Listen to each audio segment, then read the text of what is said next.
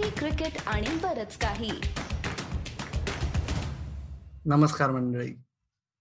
Coffee, cricket आणि बरंच काही म्हणजेच CCBK मध्ये मी अमोल कराडकर आपणा सर्वांचं स्वागत करतो.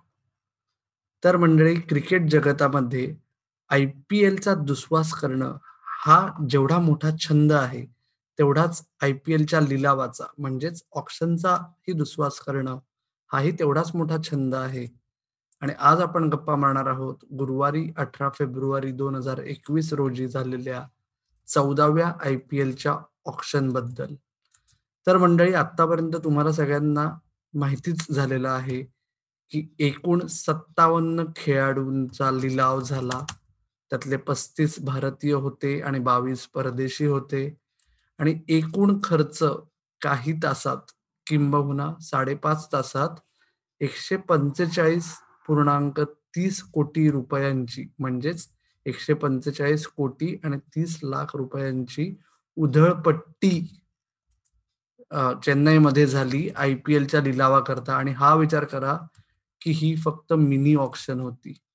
तर या ऑक्शनचं महत्व जे आहे किंवा या ऑक्शनचं जे वेगळेपण आहे त्याच्याबद्दल 5 मुद्दे मांडायचा मी प्रयत्न करणार आहे. पहिला आहे की ही होती ऐतिहासिक उधळपट्टी. म्हणजे बघा ना की या एका मिनी ऑक्शन मध्ये एकाच वेळेस 3 इतिहास घडले. त्यातला पहिला अर्थातच IPL ऑक्शनच्या इतिहासातील सर्वाधिक बोली आपल्याला गुरुवारी बघायला मिळाली. 16 कोटी 25 लाख रुपयांना राजस्थान रॉयल्सने ऑलराऊंडर क्रिस मॉरिसला त्यांच्या टीम मध्ये घेतलं. याच्या आधीची सर्वात मोठी बोली होती 16 कोटी रुपये युवराज सिंग साठी खर्च केले होते 2016 साली. दुसरा मोठा मुद्दा होता की आंतरराष्ट्रीय क्रिकेट न खेळलेल्या परदेशी खेळाडूसाठी सर्वाधिक बोली. कन्फ्यूज झालात ना?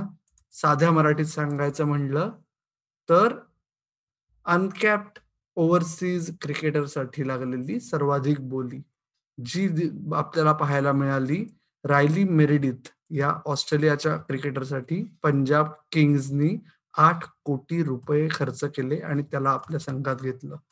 आणि तसंच देशांतर्गत क्रिकेटमध्ये खेळणारा असा खेळाडू की ज्याने आतापर्यंत आंतरराष्ट्रीय क्रिकेट खेळलेलं नाही अशा भारतीय खेळाडूची सर्वात मोठी बोली आपल्याला बघायला मिळाली. 9.25 कोटी रुपये कर्नाटकाच्या ऑफ स्पिनिंग ऑलराऊंडर K गौतमला चेन्नई सुपर किंग्सने दिले आणि स्वतःच्या संघात घेतलं. याच्या आधी आंतरराष्ट्रीय परदेशी खेळाडू ज्यांनी आंतरराष्ट्रीय क्रिकेट खेळलं नाहीये याच्यासाठी सर्वात जास्त खर्च केला होता 7.2 कोटी रुपये राजस्थान रॉयल्सने जोफ्रा आर्चरवर 2018 साली. तर कृष्णप्पा गौतमच्या आधी मुंबई इंडियन्सनी 2018 साली कृणाल पंड्या जो तेव्हा डोमेस्टिक प्लेअर होता त्याच्यावर 8.8 कोटी रुपये खर्च केले होते. तर त्याच्यामुळे आपण हे म्हणू शकतो की या वर्षीची IPL ऑक्शन आपल्याला ऐतिहासिक उधळपट्टीसाठी देखील लक्षात राहील. दुसरा मुद्दा आहे मॅक्सवेलची मजा. खरं तर मंडळी, ज्या खेळाडूला 10 कोटी रुपये दिलेले असतात, जो खेळाडू 10 कोटी रुपये घेतल्यानंतर 11 इनिंग्समध्ये 102च्या स्ट्राईक रेटने एकही 6 मारू न शकता 108 रन करतो, त्याला मॅक्सवेल नाही मॅक्सफेल म्हणायची वेळ आली होती. परंतु विचार करा ना, ग्लेन मॅक्सवेलच्या नशिबाचे तारेच असे की 10 कोटी रुपयांवरून मॅक्सफेल झाल्यानंतर या वर्षाच्या ऑक्शन मध्ये त्याला दुसऱ्या संघाने 14.25 कोटी रुपये दिले. म्हणजे 1425 लाख. विचार करा. म्हणजे तर हे जे काय आहे ना गौड बंगाल, हे कदाचित मॅक्सवेल आणि म्युच्युअल फंड यांचं एकच आपण रिलेशन लावू शकतो असं मला वाटतं.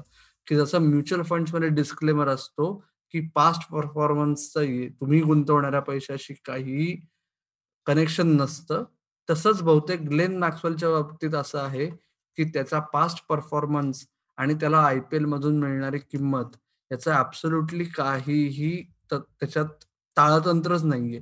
नाहीतर विचार करा ना, 2013 साली 5.3 कोटी रुपये, 2014 साली 6 कोटी रुपये, 2019 9 कोटी, 2020 10 कोटी आणि आता 2021 मध्ये 14 कोटी 25 लाख रुपये. आणि हे सगळं एकाही सीझन मध्ये कन्सिस्टंट सातत्यपूर्ण मॅच विनर म्हणून वर न आलेल्या खेळाडूला मिळणं यापेक्षा दुसरी गंमत किंवा आयरनी आपण साध्या मराठीत म्हणतो ती असूच शकत नाही असं मला वाटतंय. तिसरा मुद्दा आहे माझा सुधारित किंमत का वधारित किंमत.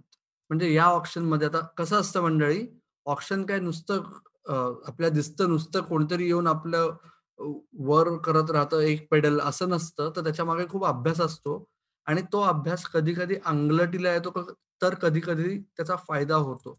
आणि यातला एक मुद्दा असतो की एखाद्या खेळाडूची एक किंमत प्रत्येक टीमने ठरवलेली असते आणि कधी कधी ह्या मिनी ऑप्शन्स मध्ये काय होतं की टीम्स त्यांच्याच एखाद्या खेळाडूची किंमत सुधारायचा प्रयत्न करतात. म्हणजे उदाहरणार्थ क्रिस मॉरिसला मागच्या वर्षी रॉयल चॅलेंजर्स बंगलोरने 10 कोटी रुपयाला घेतलं होतं. आजही आपण बघितलं किंवा यावर्षी आपण बघितलं की क्रिस मॉरिसला रॉयल चॅलेंजर्स बंगलोरने सुरुवातीला खूप प्रयत्न केला त्याला स्वतःकडेच राहायचा, पण एक वेळ अशी आली की 8 कोटीच्या मार्क नंतर जेव्हा बाकीचे संघ मागे हटायला तयार नव्हते तेव्हा रॉयल चॅलेंजर्स बंगलोरला क्रिस मॉरिसचा नाद सोडावा लागला आणि त्याच्यामुळे क्रिस मॉरिसला 16.25 कोटी रुपये मिळाले. आता रॉयल चॅलेंजर्सने सोडलं म्हणून मॉरिसला फायदा झाला, पण रॉयल चॅलेंजर्स बंगलोरला कुठेतरी याचा तोटाच झाला, बरोबर. याच्याच उलटी गोष्ट ही आपल्याला याच ऑप्शन मध्ये बघायला मिळाली. मुंबई इंडियन्सने नेथन कुल्टर-नाईलला मागच्या वर्षी 8 कोटी रुपयांना घेतलं होतं आणि त्याला रिलीज केलं होतं ऑप्शनच्या आधी आणि ऑप्शन मध्ये मुंबई इंडियन्सनेच त्याला पुन्हा 5 कोटी रुपयालाच घेतलं. म्हणजे 3 कोटी रुपयांचा फायदा झाला मुंबई इंडियन्सचा किंवा बचत झाली असं आपण म्हणू शकतो. आणि ह्या सगळ्या गमती जमती ऑप्शन मध्ये आता खूप पुढच्या स्टेजला गेलेल्या आहेत आणि त्या दरवर्षी आपल्याला गेल्या काही वर्षात बघायला मिळतात. या वर्षीचं फक्त एक उदाहरण दिलं मी तुम्हाला. चौथा मुद्दा आहे नावात काय. नाही नाही, मला काही शेक्सपियर बद्दल वगैरे बोलायचं नाही, ती काय माझी पात्रता नाही, परंतु IPL ऑप्शन मध्ये नावात काय यावरून 3 उदाहरणं आपल्याला देता येतील की नाव आणि क्रिकेट आणि नाव आणि IPL याचं कसं एक गंमत असते. पहिलं नाव आहे मोहम्मद अझहरुद्दीन. तो मोहम्मद अझहरुद्दीन नाही की जो आता हैदराबाद क्रिकेट असोसिएशनचा अध्यक्ष आहे, तर त्याच्यावरून नाव ठेवलेला एक केरळाचा क्रिकेटर मोहम्मद अझहरुद्दीन हा यावर्षी IPL ऑप्शनच्या आधी चर्चेत होता, फक्त त्याच्या नावामुळे नाही तर त्यांनी बॅट बरोबर जी काय करामत दाखवली होती त्याच्यामुळे. केरळाच्या या प्लेयरने सईद मुश्ताक अली ट्रॉफीमध्ये मुंबई विरुद्ध एक 130 रनची खेळी केली होती की ज्याच्यामुळे तो चर्चेत आला होता आणि त्यांनी बरोबर वेळेला ती खेळली, त्याच्यामुळे रॉयल चॅलेंजर्स बंगलोरने त्याला आज बेस प्राईजला म्हणजे 20 लाख रुपयाला आपल्या संघात घेतलं. आणि ही एका अननोन रिलेटिव्हली अननोन खेळाडूसाठी, जरी त्याचं नाव सगळ्यांना माहिती आहे तरी तो खेळाडूच माहिती नाहीये अजूनपर्यंत, त्याच्यासाठी खूप मोठी गोष्ट आहे. तसाच एक दुसरा नेमसेक आहे शाहरुख खान. येस, आज ऑप्शन मध्ये कोलकाता नाईट रायडर्सचा जो पॉप्युलर को ओनर आहे शाहरुख खान तो नव्हता, त्याचा मुलगा होता, परंतु ना त्याने फोनवरून ना त्याच्या मुलाने तिथे टेबलवर बसून IPL ऑप्शन मध्ये असलेला शाहरुख खान या क्रिकेटरसाठी बीड केलं. पण बाकीच्या टीम्सनी खूप प्रयत्न केले, कारण काय एकाहून जास्त संघांना भारतीय खेळाडू जो फिनिशरचा रोल नीट पार पाडू शकतो याची आवश्यकता होती. आणि शाहरुख खान हा तमिळनाडूचा क्रिकेटर मागच्या वर्षीच खरं तर IPL खेळेल असं वाटत होतं, तेव्हा झालं नाही ते यावेळेस झालं. आणि झालं ते कसं झालं तर 2 टीम्स खूप मोठ्या बिडिंग वॉर मध्ये इन्व्हॉल्ड होत्या आणि शेवटी शाहरुख खानला 5.25 कोटी रुपयाला पंजाब किंग्सने घेतलं. आणि अर्थातच नावात काय सिरीज मध्ये तिसरं नाव अर्जुन तेंडुलकर. हो, तोच, त्याचे वडील सध्या खूप चर्चेत आहेत, जो त्याच्या वडिलांमुळे त्याच्या जन्मापासून कायम चर्चेत आहे. तर या अर्जुन तेंडुलकरला मुंबई इंडियन्सने 20 लाख रुपयाला म्हणजे त्याच्या बेस प्राइसला स्वतःच्या संघात घेतलं आणि त्याच मुद्द्यावर त्याच नोटवर IPL ऑक्शन संपली.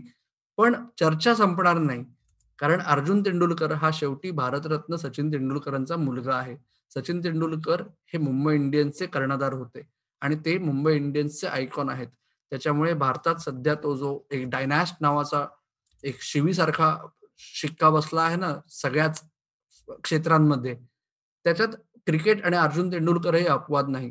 तर मंडळी, मला फक्त एवढंच सांगायचं आहे, मी काही म्हणत नाही अर्जुन तेंडुलकर डिझर्विंग आहे अनडिझर्विंग आहे, ते वेळच ठरवेल. फक्त तो अजून लहान मुलगा आहे, तो त्याचे कष्ट करायचा त्याच्या परीने प्रयत्न करत आहे. तर आपण हे बघूया की काही वर्षांमध्ये तो कुठे जातोय आणि मग ठरवूया की खरंच नावात काय. आणि शेवटचा मुद्दा फक्त मला मांडायचा आहे की जो प्रत्येक IPL ऑक्शन मध्ये एका अर्थाने चर्चा होते त्याची ऑक्शन नंतर, की स्वस्त आणि मस्त. काही खेळाडू ओव्हर प्राइस्ड असतात, काही खेळाडूंना जरा बरे पैसे मिळतात, तर काही खेळाडूंच्या बाबतीत टीम्सना असं वाटतं की अरे बाबा याहून चांगलं डील मला मिळालंच नसतं. ह्या लिस्टमध्ये 3 नावं मी तुम्हाला सांगणार आहे. त्यातलं पहिलं आहे मार्को हान्सेन. येस, तुम्ही कधीही नाव आतापर्यंत ऐकलं नसेल कदाचित. साऊथ आफ्रिकेचा उंच पुरा म्हणजे 6 फूट 8 इंच उंची असलेला एक बॉलिंग ऑलराउंडर आहे, पेस बॉलिंग ऑलराउंडर. मुंबई इंडियन्सचं जे अत्यंत चांगलं टॅलेंट स्काउटिंगचं नेटवर्क आहे ते गेली 2 वर्ष त्याच्यावर लक्ष ठेवून होतं आणि आज त्यांनी 20 लाख रुपये बेस प्राइसला त्याला घेतलं. आणि मुंबई इंडियन्सचे कोच महेला जयवर्धने आणि director of cricket Zaheer Khan या दोघांचा विश्वास बसला नाही की अरे हा 20 लाखातच कसा काय मिळाला, त्याच्याकरता पैसे वाचवून ठेवले होते. तर कदाचित मार्को हान्सेन हे नाव आपल्या सगळ्यांच्या तोंडावर येईल काही आठवड्यांच्याच अंतरावर, पण आणि तेव्हा मात्र नक्की असं वाटू शकेल की काय स्वस्त आणि मस्त डील मिळालं. याच लिस्टमध्ये दुसरं नाव आहे जलज सक्सेना. जलज सक्सेना हे नाव भारतीय डोमेस्टिक क्रिकेट फॉलो करणाऱ्या प्रत्येक क्रिकेट फॅनला माहिती आहे. तो गेल्या 1 दशकाहून जास्त काळ ऑलराऊंडर म्हणून स्वतःचं महत्व आधी मध्य प्रदेश करता असेल, आता केरळ करता असेल, बाकी ज्या ज्या झोनल टीम्स करता खेळतो तिथे असेल, सगळीकडे त्यांनी स्वतःचं सगळं महत्व सिद्ध केलंय. पण त्याला आतापर्यंत IPL मध्ये हवी तेवढी संधी मिळाली नाहीये आणि भारतीय संघाचा दरवाजा तो ठोठावत आहे. पंजाब किंग्सनी के गौतमला मागच्या वर्षीच्या त्यांच्या स्क्वॉडमधून सोडलं आणि त्यांना एक ऑफ स्पिनर हवा होता आणि जलज सक्सेना हा त्यांना बेस प्राइसला मिळाला. बेस प्राइस 30 लाख रुपये, म्हणूनच म्हणतोय स्वस्त आणि मस्त. आणि यातलं शेवटचं नाव शाकिब अल हसन. येस, कोलकाता नाईट रायडर्सने त्याच्याकरता 3.2 कोटी रुपये दिले खरे, पण शाकिब अल हसनची पात्रता आणि शाकिब अल हसनची ॲबिलिटी बघता आणि त्याच्याकडे असलेला अनुभव हे सगळं पाहता सध्या आत्ता तरी असंच वाटत आहे की कदाचित IPL 2021 मध्ये या शाकिब अल हसन हे स्वस्त आणि मस्त या लिस्टमध्ये चपखल बसेल. तर IPL 2021 मध्ये शाकिब अल हसन चपखल बसेल की नाही हे काळच ठरवेल. पण तुम्ही मात्र हे ठरवू शकता की आजचा तुम्हाला आपला भाग कसा वाटला. त्याच्याकरता तुम्ही अभिप्राय देऊ शकता फेसबुक पेजवर, ट्विटर हँडलवर किंवा इंस्टाग्रामवर. आमच्या सगळ्याचा पत्ता आहे CCBK मराठी. तुम्ही आपला पॉडकास्ट खूप चांगला प्रतिसाद देत आहात पॉडकास्टला, तो तुम्ही असाच ऐकत राहा तुमच्या पसंतीच्या पॉडकास्टिंग प्लॅटफॉर्मवर. आणि आपलं YouTube चॅनल जे आता रिवाईव्ह केलेलं आहे, आम्ही साध्या मराठीत बोलायचं म्हणलं तर कॉफी क्रिकेट आणि बरंच काही, तिथेही पुन्हा पुन्हा यायला विसरू नका. तर ऐकत राहा, बघत राहा आणि आमची वाट पाहत राहा. धन्यवाद.